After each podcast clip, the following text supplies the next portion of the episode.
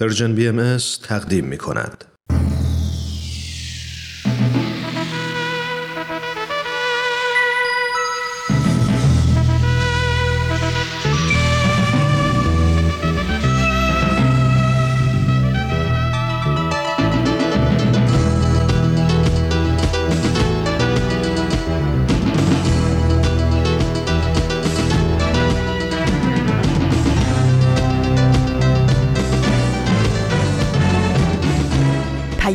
دوست، برنامه‌ای برای تفاهم و پیوند دلها.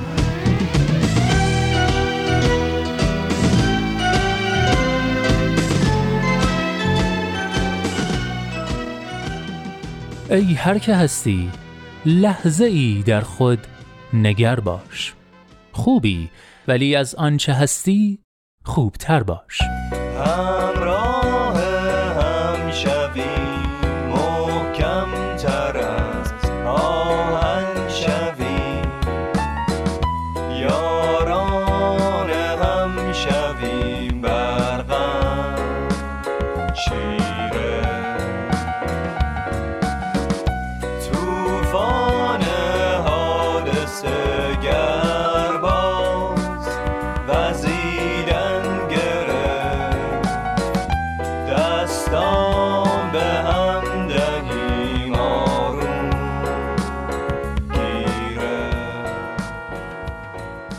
دوستان خوبم، سلام سلام و درود به شما شما جوانان امروز و دیروز که این پنجشنبه هم با مجله جوانان همراه شدید. من نویده توکلیم و امروز پنجشنبه شانزده مرداد سال هزار و سیصد و نود و نه خورشیدی برابر با شش اوت دو هزار و بیست میلادی ازتون دعوت میکنم پانصد و نود و چهارمین شماره مجله رادیویی جوانان رو از رادیو پیام دوست گوش کنید. به مجله جوانان خوش اومدید.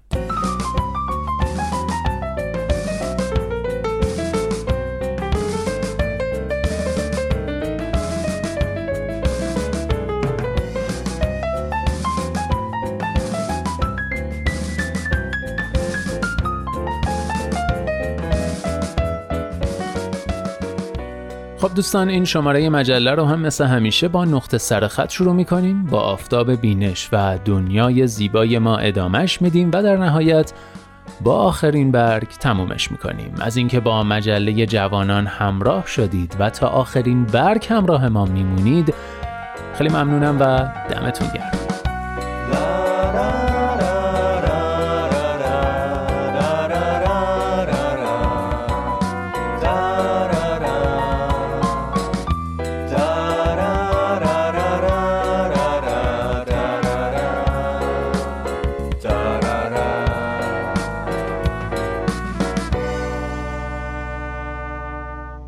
مجله جوانانه، برنامه پنجشنبه های رادیو پیام دوست که هدفش چیزی نیست جز پیوند دلها، آزادی اندیشه ها و آگاهی شنونده ها در راه رسیدن به این اهداف. با نظرات و پیشنهادات و انتقادات ارزشمندتون ما رو همراهی کنید از طریق تلفن دو صفر یک هفت صفر سه شش هفت یک هشت هشت هشت هشت، آیدی Persian بی ام اس Contact در تلگرام و صفحه Persian بی ام اس در فیسبوک، اینستاگرام و توییتر.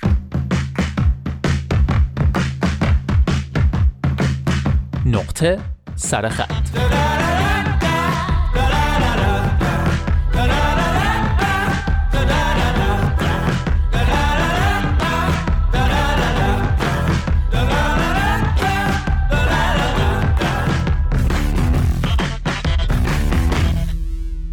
دوستان، دو هفته یه که در نقطه سرخط یادداشتی رو با هم میخونیم و میشنویم از آیدا حق طلب با عنوان عشق در زندان. خانم حق طلب در این یادداشت رابطه نوپایی رو توصیف میکنه که تو همون ماهای ابتدایی با زندانی شدن یکی از طرفین به خاطر فعالیت‌های مدنیش با رنج جدایی و دوری همراه میشه. رابطه ای که خانم حق طلب تصمیم میگیره به خاطرش پنج سال صبر کنه و البته این تصمیم شجاعانه سختی های بسیاری رو هم به دنبال داشته. ازتون دعوت میکنم سومین و آخرین بخش از عشق در زندان رو به قلم آیدا حق طلب با کمی تصرف و تلخیص بشنوید.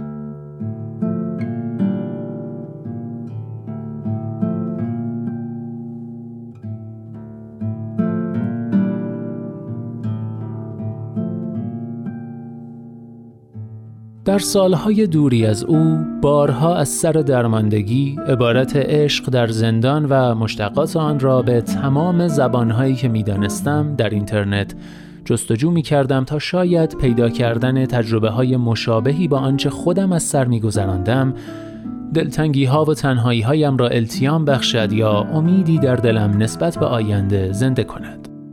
شگفت این که هرچه بیشتر می گشتم کمتر روایتی شبیه وضعیت خودمان می یافتم. در منابع انگلیسی هرچه پیدا می شد مربوط به افرادی بود که به دلیل جرم جنایتی در زندان به سر می بردند.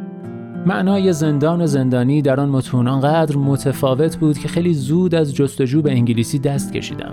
جستجوی فارسی نتایج مرتبط تری به دست می داد. هر از گاهی دلنوشته ها یا نامه ها یا زوجهایی پیدا می کردم که هر دو یا یکی از آنها به دلیل فعالیت‌های مدنی یا سیاسیشان در زندان به سر می‌بردند، اما تقریباً شرایط همه آنها با ما متفاوت بود. اینها زن و شوهرهایی بودند با رابطه‌هایی که در قانون و عرف مملکت به رسمیت شناخته می‌شد، زوجهایی که اکثراً به دلیل سابقه فعالیت‌هایشان چهره‌های مطرحی بودند و از نمادهای ملی و حتی بین‌المللی استقامت و آزادی خواهی محسوب می شدند. هرچند نوشته های این زنان و مردان ستودنی را بارها و بارها از دل و جان می خواندم و خوشحال بودم که گوشه ای از رنج ها و دردهایشان دیده می شود، نمی توانستم آنطور که دلم می خواست خودمان را به آن روایت ها متصل ببینم. احساس می کردم بین تجربه من، جوانی ناشناس که فقط یکی دو نفر از نزدیکانش از وضعیت رابطه عاطفیش با یک زندانی سیاسی خبر دارند و آن قهرمانان عدالت و آزادی که در بسیاری از محافل دنیا به خاطر فداکاری‌هایشان تحسین می‌شدند، فاصله زیادی وجود داشت. در نهایت اما تجربه مشابهی را که دنبالش بودم پیدا کردم. روایت عشق یک زندانی سیاسی بی‌نام و نشان در اردوگاه‌های کار اجباری شوروی و نامزدش که به مدت ده سال پس از جنگ جهانی دوم در سخت‌ترین شرایط از طریق نامه‌نگاری ارتباط خود را حفظ کرده بودند. لیو که در دوران جنگ تنها به دلیل دانستن زبان آلمانی به جاسوسی محکوم شده بود، زیر تیغ سرکوب و سانسور حکومت با نامزدش سوتلانا که در مسکو زندگی می کرد بیش از هزار نامه رد و بدل کرده بودند. نامه هایی که حالا هفتاد سال پس از نگارششان در قالب کتابی به دست من رسیده بودند تا نشان دهند در احساساتی که تجربه می کردم و در فکرهایی که به ذهنم هجوم می آوردند تنها نبودم.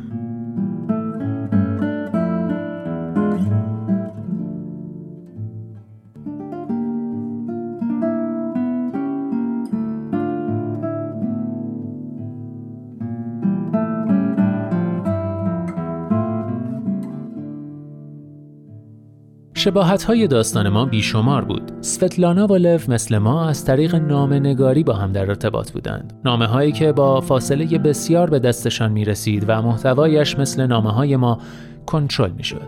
آنها هم روزهای تولد و شب‌های سال نو را به نوشتن برای یکدیگر می‌گذراندند و حتی وقتی برای هم نمی‌نوشتند در ذهنشان با هم در مکالمه بودند. شبها خواب یکدیگر را می‌دیدند و در قطعات دلنواز موسیقی صدای خنده یکدیگر را می‌شنیدند. آنها هم گاهی دل شکسته و خسته می‌شدند یا از بی‌عدالتی که در آن اسیر بودند به سطوح می‌آمدند و البته بیش از هر چیز امید داشتند که آن روزهای سخت بالاخره خواهند گذشت. برای من که اغلب احساس می کردم اطرافیانم کهکشان‌ها از احساسات و دغدغه هایم فاصله دارند، پیدا کردن سوتلانا معجزه بود. حتی تشبیهات ذهنی ما در توصیف وضعیتی که در آن به سر می بردیم بسیار به هم نزدیک بود. او هم از حس متوقف شدن زمان می گفت. احساس می کنم بیرون زمان ایستادم، منتظرم تا تو بیایی و زندگیم تازه آغاز شود. گویی تمام این ده سال فاصله میان دو پرده یک نمایش بوده است. او هم غم و اندوه فلج کننده ای آمیخته با انتظار را تجربه می کرد. تنها یک هدف دارم و آن صبر کردن برای توست. کلمه صبر البته بیش از حد منفعل است. غم و اندوه قلبم تمام توانم را می گیرد و اجازه نمی دهد که به زندگیم برسم. و او هم دریافته بود که هرچند دشوار، اما در بطن این انتظار باید زندگی کرد. هر کاری انجام می دهم انگار فقط دارم وقت کشی می کنم. می دانم که این درست نیست. باید زندگی کنم، نه اینکه فقط انتظار بکشم.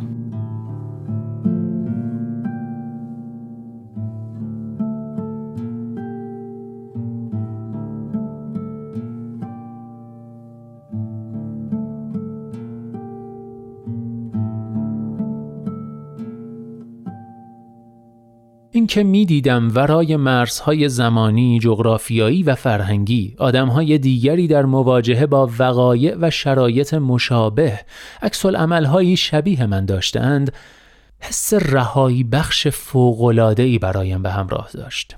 نوعی حس آسودگی نسبت به اینکه احساسات و حالتهایم غیر طبیعی نیست، اینکه دوست داشتن کسی که در زندان است و صبر کردن به پای رابطه‌ای که برایم ارزشمند است عجیب و غیر منطقی نیست.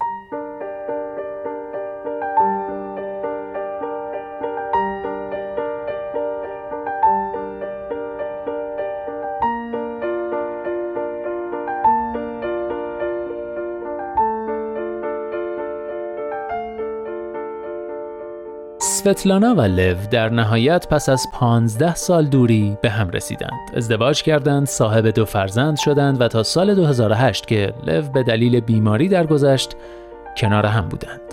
در میان عکس‌های پراکنده آنها در کتاب تصویری بود که همیشه مرا محو خود می‌کرد. عکسی از دهه آخر زندگیشان که آنها را در آشپزخانه کوچک آپارتمانشان در مسکو نشان می‌داد. آنجا در هشتاد و پنج سالگی کنار هم نشسته بودند و با صورت‌هایی چین و چروک خورده و آرامشی وصف نشدنی سبکبار به دوربین لبخند می‌زدند. در سخت‌ترین روزهای آن دوران بارها و بارها به این تصویر و آن لبخندها باز می‌گشتم و هر بار بی اختیار این سوال در ذهنم شکل می‌گرفت که عاقبت داستان ما چه خواهد شد؟ دیدن دو چهره خندان که کمترین اثری از خشونت و بیرحمی که پشت سر گذاشته بودند در چشمهایشان نبود، مرا به آینده امیدوار می‌کرد.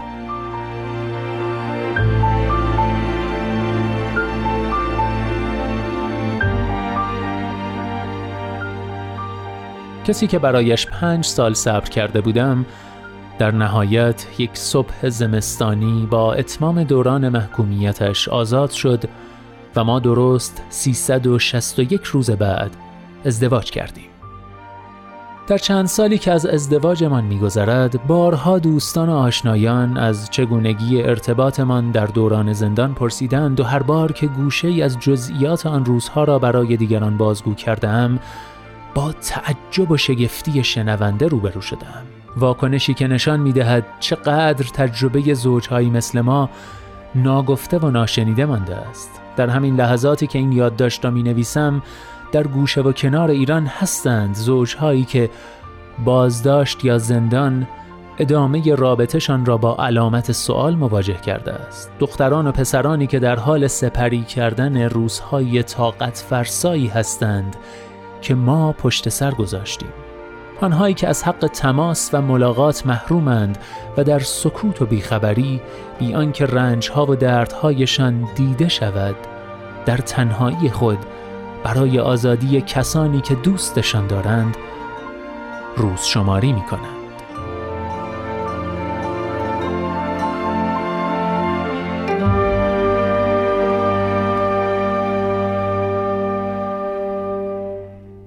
فکر کردن به این همه بی‌عدالتی و خشونت پنهان در حق کسانی که به ظاهر آزاد هستند قلبم را می‌فشارد و در عین حال به من برای گفتن و نوشتن انگیزه می‌دهد.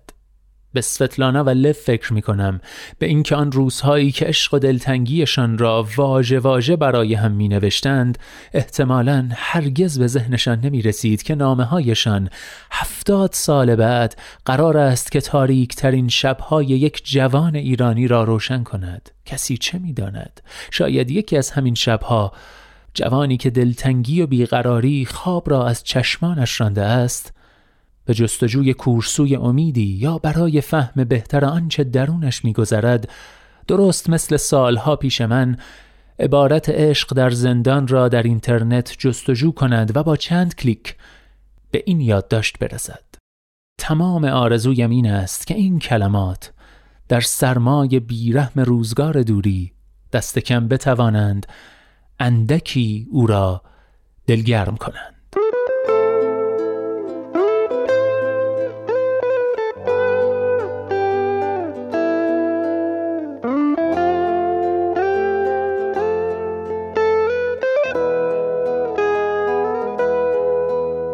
از روزی که یادم شبه حالم همیشه تبه، ای کاش یه روز روز شد، همیشه یه چیزی کمه این دلیل خندم، ای کاش یه روز روز شد. بارون که میزنه تعداد آدم ها کمه، پس عاشق و کوشم، عرضو میکنن همه کاشکی بارون بزنه، پس چرا بارونی میپوشم. یکی آرزوش اینه اون که رفته برگرده، وقتی کنارت بود دیدیش نه نه نه نه نه. یکی آرزوش اینه اون که خواب بیدار شه، تا که بیدار بود دیدیش نه نه نه نه نه. فرصت زندگی کمه، بیا زندگی کنی، این زندگی همش غمه، بیا زندگی کنی، حرفامو باورت بشه، عاشقی سرت بشه، حرف آخرت بشه، بیا زندگی کنی. همه آرزوم اینه تو کنار من باشی، نه نمیخوام تنهایی، نه نه نه نه نه. همه دنیامو میدم تا تو همه دنیام شی، این بار نمیبازم، نه نه نه نه نه. دنیا یه دمه تو نباشی غمه، دنیا قفسه تو که باشی بسه، دنیا یه دمه تو نباشی غمه، دنیا قفسه تو که باشی بسه.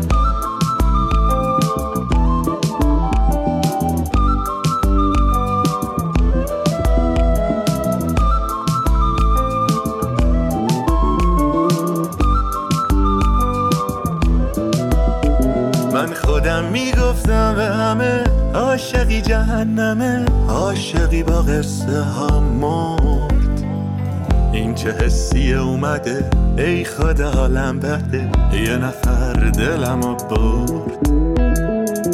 دیدی دنیا رو یکی اومد، دیدی دنیا رو قصه ها مرد، دیدی دنیا رو قصه چی شد، دیدی دنیا رو عاشقی پرد، روزا آسمونا رو، شب و کهکشونا رو، بی تو نمیخوام دنیا رو، نه نه نه نه نه.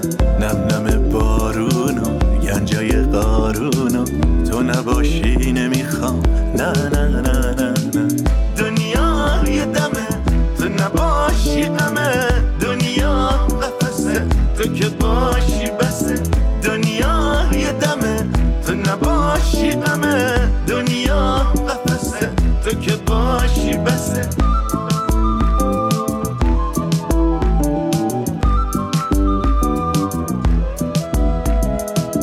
دنیا یه دمه تو نباشی غمه، دنیا قفسه تو که باشی بسه، دنیا یه دمه تو نباشی غمه، دنیا قفسه تو که باشی بسه. اینجا ایستگاه مهر و دوستی است، رادیو پیام دوست. بیا زندگی کنیم رو شنیدید، کاری از سینا هجازی. و اما نوبتی هم باشه، نوبت میرسه به رامان شکیب و آفتاب بینش.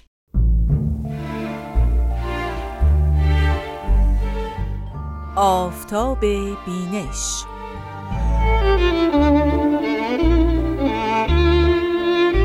شنوندگان عزیز رادیو پیام دوست، با درود. رامان شکیب هستم و با افتخار برنامه آفتاب بینش رو به شما عزیزان تقدیم میکنم.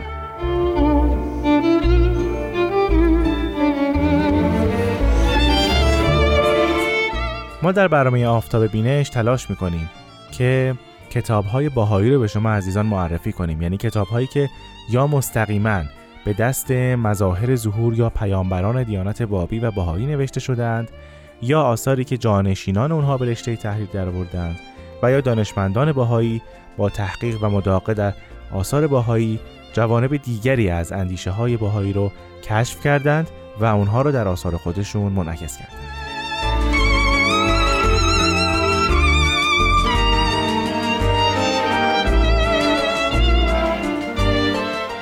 کتابی رو که امروز به شما عزیزان معرفی خواهم کرد کتابی است در بستر تاریخ، یعنی کتابی است تاریخی اما کمی متفاوت نسبت به سایر کتاب تاریخی که تاکنون در این برنامه به شما عزیزان معرفی شده.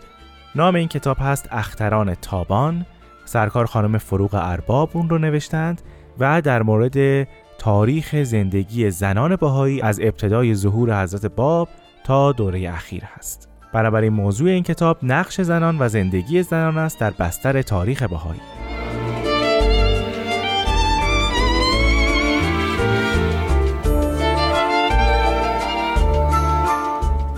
این کتاب در دو جلد نوشته شده. چاپ نخست این کتاب در سال هزار و سیصد و چهل و چهار خورشیدی مصادف با هزار و نهصد و شصت و پنج میلادی به انجام رسید و مؤسسه ملی مطبوعات امری اون رو منتشر کرد. طبق نوشته خود فروغ ارباب، پس از اینکه این کتاب به نظر دانشمند فقید امر بهایی یعنی جناب اشراق خاوری که شرح زندگیشون رو در همین برنامه آفتاب بینش در برنامه‌های قبلی ذکر کردیم رسید، این کتاب مجدداً در سال هزار و سیصد و پنجاه و سه خورشیدی مصادف با هزار و نهصد و هفتاد و پنج میلادی در ایران چاپ شد. مدت‌ها بعد و در سال هزار و نهصد و نود و نه میلادی این کتاب در شهر دهلی نو در هندوستان و در انتشارات مرآت به چاپ سوم رسید که البته این انتشار هم از روی نسخه نشر دوم صورت گرفته. در مورد دلیل نگارش این کتاب، فروغ ارباب در مقدمه کتابش ذکر می‌کنه که نسوان و زنان بزرگ فراوانی در تاریخ دیانت بهایی حضور داشتند، هر یک تأثیرات عظیمه بر سیر تاریخ گذاردند. عدد این انسان‌های عظیم بسیار زیاد است، اما چون ذکر نامشون در سطور تواریخ دیگر پراکنده بوده، جای کتابی مختص به این افراد در تألیفات بهایی بسیار خالی بوده که البته جناب اشراق خاوری هم در یادداشت خودشون بر چاپ دوم این کتاب این مطلب رو تکرار می‌فرمایند. بنابراین با همراهی و توصیه دیگر دانشمندان بهایی، سرکار خانم فروغ ارباب اقدام به نگارش و تدوین این تاریخ کردند.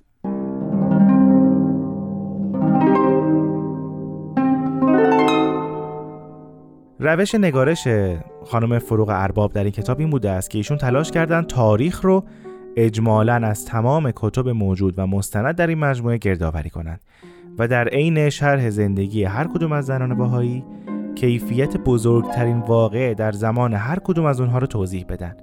از این طریق ایشون حالات و کیفیات زندگی آن زنان محترم رو در تاریخ بهایی به طور ایجاز به خواننده نشون دادند، یعنی هم زندگی شخصی این افراد رو شرح دادند، هم وقایع اجتماعی بزرگ که مربوط به آیین بهایی است رو در دوران این زنان شرح دادند و هم ارتباط شخص و جامعه رو مختصراً در این کتاب توضیح و شرح دادند. ایشون این کتاب رو به قسمت‌های زیر تقسیم کردند. بخش اول مربوط است به عهد اعلی، یعنی شرح زندگی زنان در دوره حیات حضرت باب. بخش دوم عهد ابهاست، یعنی زنانی که در دوره حیات حضرت بهاءالله زندگی می‌کردند. بخش سوم دوره میثاق است، یعنی شرح حال زندگی زنانی که در دوره حیات حضرت عبدالبها زندگی می‌کردند. و بخش چهارم و آخر دوره ولایت امر و دوره‌ای است که مربوط است به حضرت شوقی ربانی ولی امر دیانت بهایی.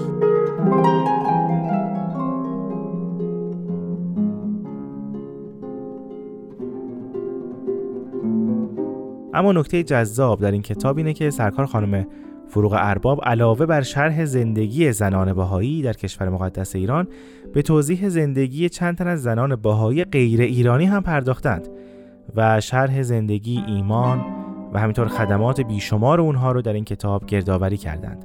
زنانی مانند لوگیت سینگر، مبلغ بین‌المللی بهایی، میس اتل روزنبرگ، پیشاهنگ مهاجرین بهایی در انگلستان، میس هلن گودال، بنیانگذار دیانت بهایی در قاره امریکا، میس لیلیان کپیس، معلم مشهور مدرسه تربیت تهران و آلمان اوبلاک، مهاجر و مبلغ بهایی در آلمان و همطور دیگر زنان بهایی که به قول جناب اشراق خاوری در آسمان امرالله مانند کواکب درخشان تابناکند. خب من در اینجا از سرکار خانم آزاده جاوید تقاضا میکنم که بخشی از این کتاب رو برای شما عزیزان بخونم. لیدیا زامنهوف، مبلغه شهیر و مروج زبان اسپرانتو. از صمیم قلب تجلیل عمومی از لیدیا زامنهوف شجاع را توصیه می کنم. خدمات درخشان، استقامت، محبوبیت، فداکاری پایدار و کمال لیاقت او شایسته آن است که جامعه بهائیان آمریکا از مقامش تقدیر نمایند. ترجمه ای از بیان مبارک حضرت شوقی ربانی.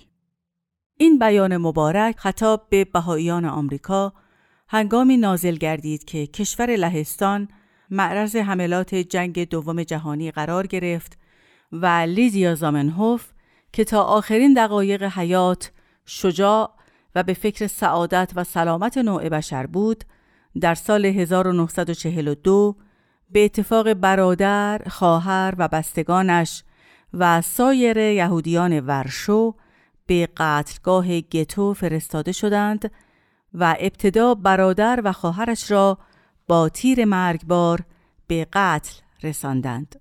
لیدیا که چند روز بعد هجده سال از ایمانش به دیانت بهایی می‌گذشت، در کوره مرگ یهودیان سوزانده شد. این خبر وحشتناک به حضور حضرت شوقی ربانی ولی امر دیانت بهایی رسید و بیانات فوق نازل گردید و قلوب عموم بهاییان آمریکا از شنیدن این خبر جانگداز خونین شد و جملگی در تحسر و تأثر فرو رفتند، چون یکی از عزیزترین و محبوبترین و خدومترین زنان بهایی را از دست داده بودند. هنگامی که محقق شد زندانیان یهودی محکوم به فنا هستند، اسپرانتیست های غیر یهودی ورشو به نزد او رفتند و پیشنهاد نجاتش را از این ورطه هولناک و سوزان نمودند. او ابا کرد و خواست که به اتفاق فامیلش به ملکوت رب جلیل پرواز کند که مبادا جان دوستانی که در صدد نجاتش بودند به مخاطره افتد و همچنین برادر و خواهر عزیزش را در چنین وضعی تنها نگذارد و با کمال شجاعت به دوستان خیش چنین گفت: بین من و دیگران تفاوتی نیست. من مطمئن هستم با مرگ من و یهودیان بانیان این عمل شنیع در درگاه الهی به عذابی علیم دچار خواهند شد. لیدیا کوچکترین فرزند والدینش بود که در ورشو لهستان در بیست و نه ژانویه هزار و نهصد و چهار میلادی متولد شد. والدینش یهودی آزادیخواه بودند و فرزندان خود را با تربیت عالی بزرگ کردند. خواهر و برادر دکترای خود را گرفتند و لیدیا دانشنامه و دکترای حقوق را از دانشگاه ورشو گرفت.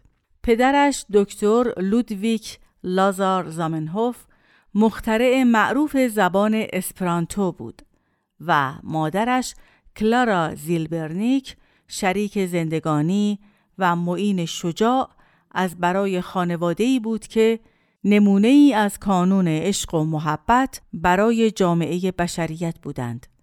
در این محیط عالی بود که فرزندانی به روح وحدت و اخوت پرورش یافتند. پدرش مردی بود دانشمند، متفکر و با شخصیت. هنگامی که لیدیا نه ساله بود، با پدرش مصاحبه‌ای به عمل آمد. او اظهار داشت که من به نهضت بهایی بی نهایت علاقمند هستم، زیرا یکی از نهضت‌های بزرگ جهان است که برای تحقق وحدت عالم انسانی ظاهر گردیده و نوع بشر را به محبت به یکدیگر تعلیم می‌دهد. از آنجایی که فامیل زامنهوف شهرتی بسزا داشتند، میس مارسا روس ایادی امرالله از این فرصت استفاده نمود و با آنها تماس گرفت و لیدیا یگان شخصی بود که در آن فامیل کاملا مؤمن شد و در زمره بهائیان درآمد. خیلی ممنونم از سرکار خانم آزاده جاوید که این هفته هم با ما همراه بودند. شما اگر علاقه‌مند هستید ادامه زندگی لیدیا زامنهوف و یا برخی دیگر از زنان بهائی رو مطالعه کنید، میتونید به کتاب اختران تابان مراجعه کنید. تا هفته آینده و کتابی دیگر، خدا نگهدار.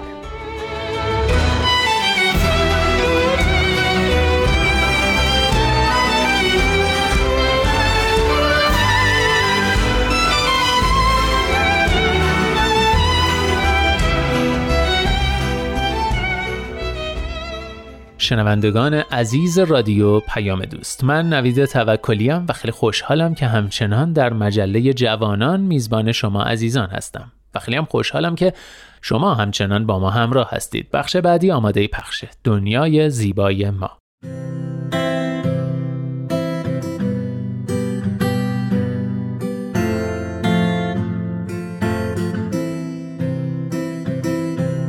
من کیمیا هستم و این هجدهمین قسمت از برنامه دنیای زیبای ماست.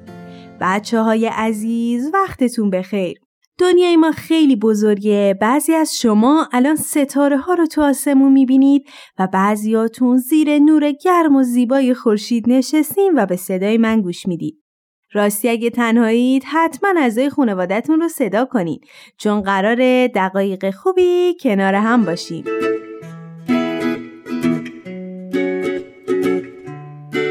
امیدوارم که حالتون خیلی خیلی خوب باشه. همه ما در طول شبانه روز با خدا حرف میزنیم. اگر چیزی بخوایم اول اون رو از خدای مهربون طلب میکنیم و هر روز خدا رو شاکریم بابت داشته هامون و چیزهای کوچک و بزرگی که به ما بخشیده. تو این قسمت میخوایم راجع به دعا و مناجات بیشتر یاد بگیریم و بفهمیم برای چی دعا میخونیم و دعا و مناجات چه کمکی به روح و قلب ما میکنه.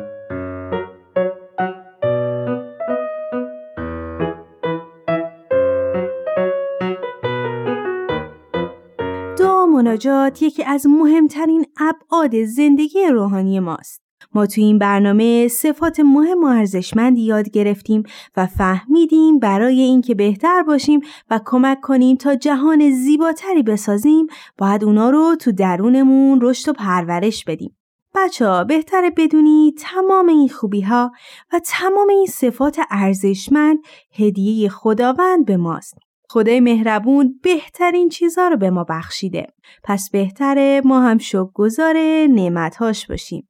مناجات مکالمه ما با خداست. وقتی ما با خدا مناجات میکنیم یعنی داریم بهش میگیم که چقدر عاشقش هستیم و دوستش داریم. بچه ها، ما آدم ها وقتی کسی رو دوست داشته باشیم بزرگترین آرزومون اینه که در کنارش باشیم. ما هم خدای مهربون و عاشقانه دوست داریم. پس با دعا و مناجات میتونیم بهش نزدیک بشیم.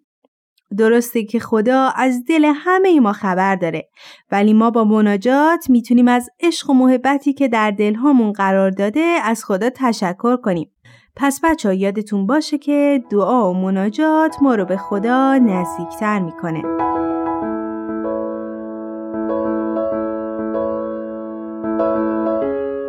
همونطور که میدونید انسان‌ها تفاوت‌های زیادی با هم دارن و هر کس میتونه دین متفاوتی نسبت به دیگری داشته باشه. ما با هر دین و هر زبانی که داریم میتونیم با خداوند حرف بزنیم و دعا و مناجات بخونیم. یکی میتونه به فارسی مناجات بخونه، یکی به عربی یا انگلیسی، یکی هم به عبری. فرقی نداره بچه‌ها، مهم نزدیک شدن به خداست. اینکه بدونیم ما با دعا و مناجات میتونیم تمام صفات خوب و ارزشمند وجودمون رو بیشتر پرورش بدیم. ما بسته به باورها و دینی که داریم به حالتهای مختلفی مناجات میخونیم. ولی بچه‌ها یه چیز تو تموم ما مشترکه، اون هم حالت احترامه. ما میتونیم دست به سینه بشینیم، میتونیم چشمامون رو ببندیم یا میتونیم به آرومی دست هامون رو به سوی خدا دراز کنیم و مناجات بخونیم. حتما اینم به خوبی میدونید که وقتی کسی در کنار ما با هر دین و هر باوری مناجات میخونه، ما باید بهش احترام بذاریم.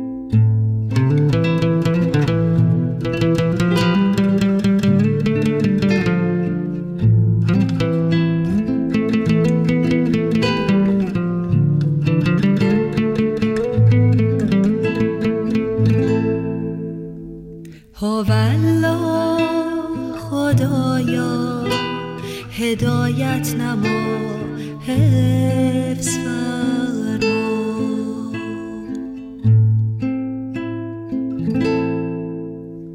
سراج روشن کن، ستاره درخشنده نما. تویی مقتدر و توانا.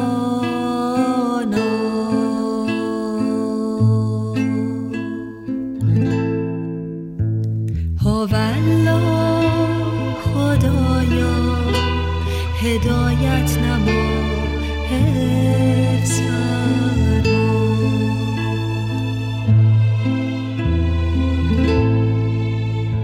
سراج روشن کن، ستاره درخشنده نما. تویی مقتدر و توانا.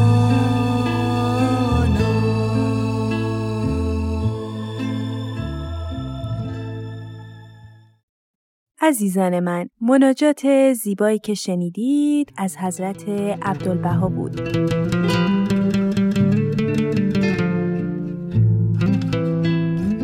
خب حالا میریم تا با هم یه داستان زیبای دیگر رو بشنویم.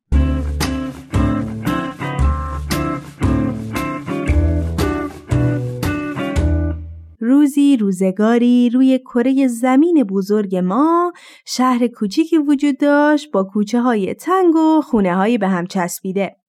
میون خونه های رنگی که جلوشون پر بود از سبزه و گل و درخت، یک خونه تیره و تار توجه همه رو به خودش جلب میکرد. اون خونه مال کسی نبود جز آقای بی‌لبخند. آقای بی‌لبخند سالهای سال بود که توی اون شهر کوچیک زندگی میکرد. شهر چون کوچیک بود همه همو میشناختن و همه به خوبی میدونستن که اون خونه سیاه و تیره برای آقای بی‌لبخنده. همه همسایه ها با هم دوست بودن. همه هم دیگر رو دوست داشتن و به هم کمک میکردن. تو محلشون، تو روز و ساعت مشخص دور هم جمع می شدن، جشن می گرفتن، راجع به مشکلاتشون با هم صحبت می کردن و هفته یک بار هم پیش هم جمع می شدن و جلسه ترتیب می دادن تا هر کس با هر باور و دینی که داره در جمع دعا و مناجاتی بخونه. آقای بی‌لبخند هرگز به جمع نمی رفت. اون هر روز صبح که از خونه بیرون می رفت، زودتر از این که بند کفشاشو ببنده، اخماشو توی هم گره میزد. آقای بی‌لبخند خیلی خیلی تنها بود. نه دوستی داشت، نه همسری و نه بچه‌ای. تنهای تنهای تنها. هر همسایه‌ای که میخواست بره پیشش یا حتی باهاش صحبت کنه، آقای بی‌لبخند بی‌محلی میکرد و از کنار همسایه‌ها رد میشد. هر بار آدمهای پیر ازش کمک میخواستن تا بسته‌های خریدشون رو حمل کنه، اون بی‌اعتنایی میکرد. وقتی کسی از همسایه ها براش غذا می آورد، اون ظرف غذا رو با هر چی که توش بود پس می فرستاد. شاید باورتون نشه، ولی حتی اگر اسب و بازی بچه ها جلوی خونش می افتاد، آقای بی‌لبخند با خونسردی تمام اونا رو تو سطل زباله مینداخت. خلاصه که بچه ها، هیچ کس هیچ دل خوشی از آقای بی‌لبخند نداشت. اون مثل اسمش همیشه بد اخلاق و غمگین بود. روزها گذشتند و گذشتند تا اینکه یک روز توی شهر خبر پیچید که آقای بی‌لبخند مریضی خیلی سختی گرفته و اون رو به تازگی از بیمارستان به خونه آوردن. بچه‌ها میتونین حدس بزنین بعدش چی شد؟ آقای بی‌لبخند قصه ما تنهای تنها مونده بود. هیچ کس نبود که حتی یه لیوان آب دستش بده. یک روز تو یکی از همون جلسات مردم شهر تصمیم گرفتن تا برای سلامتی آقای بی‌لبخند دعا کنن و با مشورت هم چند نفر رو انتخاب کردن تا به عیادتش برن و گاهی سری بهش بزنن. یکی براش غذا می برد، یکی لباساشو عوض می کرد، یکی بهش دارو می داد و باقی مردم شهر هر روز برای سلامتیش دعا می کردن. روزها گذشتن و حال آقای بی‌لبخند بهتر شد. انگار که دوباره به دنیا اومده بود. از اون روز آقای بی‌لبخند اسمشو عوض کرد و سعی کرد آدم مهربونتری باشه. اون همراه همه به جلسه‌های مختلف رفت و سعی کرد دیگه هیچ وقت بی‌لبخند جایی وارد نشه.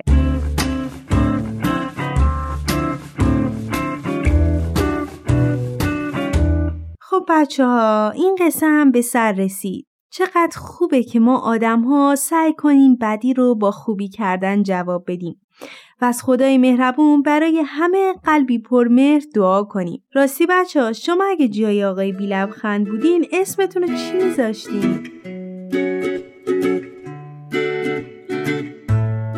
ازتون میخوام هر دعا و مناجات و هر طوری که با خدا حرف میزنید رو با کمک اعضای خانواده بنویسید و برای ما بفرستین. خب حالا میریم تا با هم شنونده یکی از آثار بهایی که بچه ها در جمع‌های کودکانشون یاد گرفتن باشیم.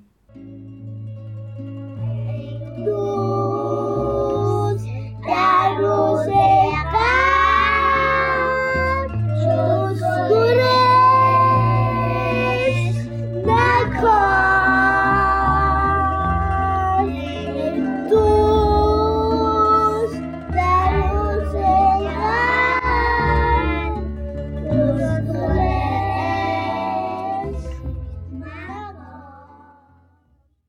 والدین عزیز، ممنون که تا اینجا در کنار ما بودید. دعا و مناجات مهمترین است برای پیشرفت روحانی ما محسوب میشه و چه خوب میشه اگه ما این بود ارزشمند رو در کودکان هم پرورش بدیم. شما میتونید دعا و مناجات بچه ها رو در اد پرژن بی ام اس کانتکت در تلگرام برای ما ارسال کنید و مثل همیشه منتظر نظرها و پیشنهاداتتون هستیم.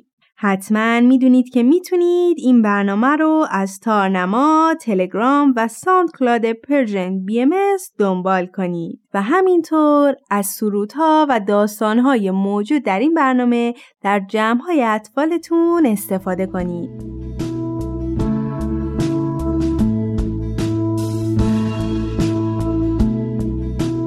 خب بچه ها، این برنامه هم به پایان رسید. یادتون نره شکرگزار همه نعمت‌هایی که خدا به ما بخشیده باشید. یادتون باشه این شمایید که میتونید همه سیاهی‌ها و زشتی‌های دنیا رو مثل یک رنگین کمون زیبا و رنگی کنید. تا برنامه بعد مواظب قلب پاک و مهربانتون باشید.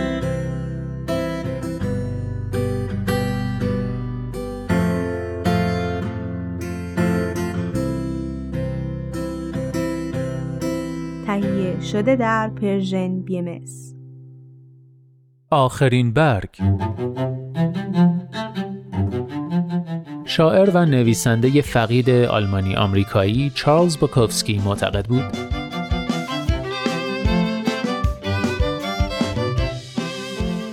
هر چقدر هم که بگوییم مردها فلان، زنها فلان یا تنهایی خوب است و دنیا زشت است، آخرش روزی قلبت برای کسی تندتر میزند.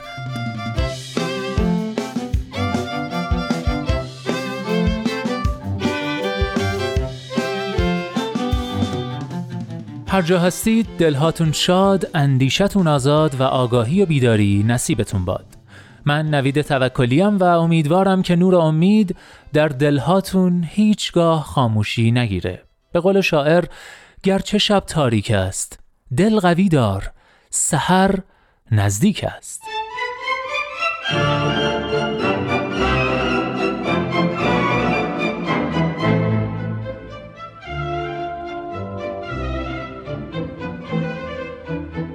لحظه هاتون پر امید.